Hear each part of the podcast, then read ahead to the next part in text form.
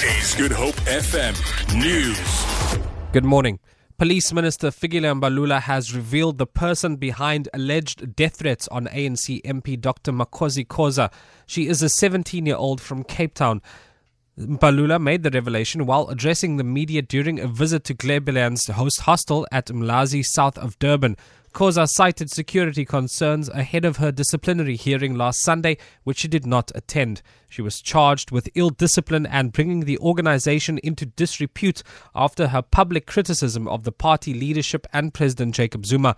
Mbalula says the teenager who was threatening Dr. Khoza has also threatened other ministers, including Communication Minister Ayanda Dlodlo and Social Development Minister Bathabile Dlamini. These threats came from a troubled minor child and she was not the only person threatened this way. Dr. Khoza also periodically informed the public threats on her life, and during our threat assessment on her life, we could not identify the actionable threat. Ferry operations manager at the Robben Island Museum, Sadre Santandrian, says the ill fated ferry that got into trouble at sea was on its first trip at sea after a routine service. 64 passengers and four crew members were all brought safely to shore in Table Bay after the damaged Robben Island ferry, the Thandi, took in water yesterday afternoon.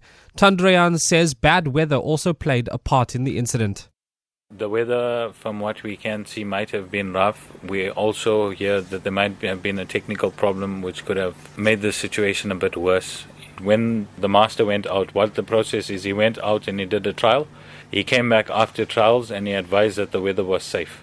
But we all are fully aware that in Cape Town the weather does turn quite quickly, especially with the southeaster. So we could not predict that it would have changed as quick as it did.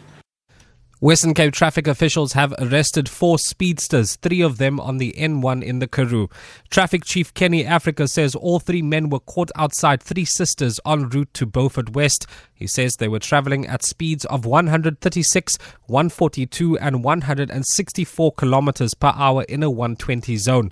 They are in custody at the Beaufort West police station.